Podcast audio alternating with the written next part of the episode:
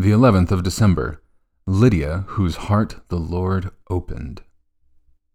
Acts 16:14. One who heard us was a woman named Lydia.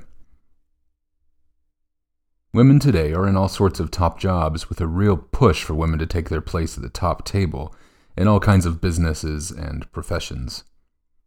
Lydia, the woman Paul and Silas met when they went to a Jewish prayer meeting on the banks of the river in Philippi, was a businesswoman selling top of the range goods, and her customers would have been top of the range people. Lydia was from the city of Thyatira, which was famous for its luxurious purple cloth.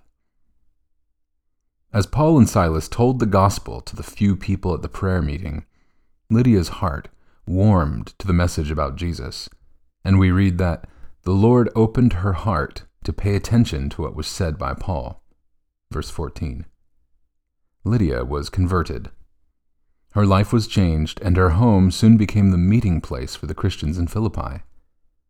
I think it must have been a real encouragement for Paul and Silas as they met with that small group of people to find that the message they brought became such a blessing to Lydia, and maybe to the others as well.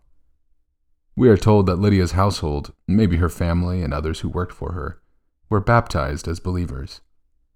We find God was at work there, and he worked through Paul to bring people to faith in Jesus. That's still how it is today. Pray that as you go to church on Sunday, God will open the hearts of people to respond to the gospel as the minister preaches.